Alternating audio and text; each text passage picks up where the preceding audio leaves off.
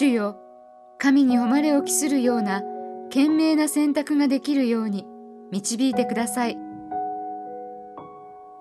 デイリーブレッドから今日の励ましのメッセージです。今日の聖書の御言葉。しかし彼は拒んで主人の妻に言った。ご覧ください。ご主人は家の中のことは何でも私に任せ心配せずに全財産を私に委ねられました。創世記39章8節ニュージャージー州の水泳インストラクターアンソニーはニューアク湾に沈んでいく SUV 車を見つけ「助けて!」と中から叫ぶ声を聞きました岸辺に野じ馬が群がっていますアンソニーは岩場の端に駆けつけると義足を外して飛び込み68歳の男性を車から脱出させ岸辺まで連れ帰りました。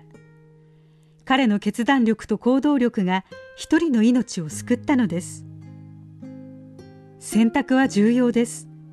例えばユダヤ人の父祖ヤコブは多くの息子の中で17歳のヨセフだけを溺愛し愚かにも彼にだけ袖付きの長服を与えました。その結果兄たちはヨセフを憎み機会が訪れるとヨセフを奴隷として売り飛ばしました。しかし神はエジプトに売られたヨセフを用いてヤコブ一族や多くの人を7年間の飢饉から救われました。ヨセフの兄たちの悪事にもかかわらずです。そのきっかけはヨセフの選択でした。清さと誠実を選んでポティファルの妻の誘惑を退けたことです。それが原因で投獄されましたがそれによってファラオと出会うことになりました。アンソニーは水泳が得意でしたがだからといって行動しない選択肢もありました。神を愛し神に仕えようとするなら神は命を尊び神に誉れを期する選択肢を提示されます。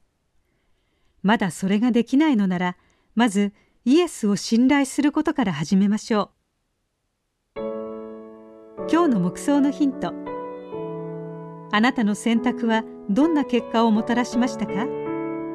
神の御霊はどのように賢明な選択をすべく導いてくださいましたか？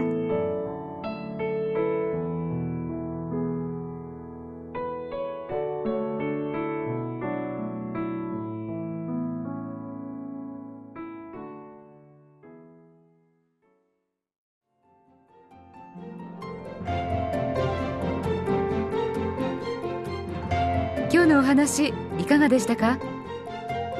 心に留まったことを Facebook などでシェアしませんか？御言葉を分かち合い元気の輪を広げましょう。太平洋放送協会の協力でデイリーブレッドがお送りしました。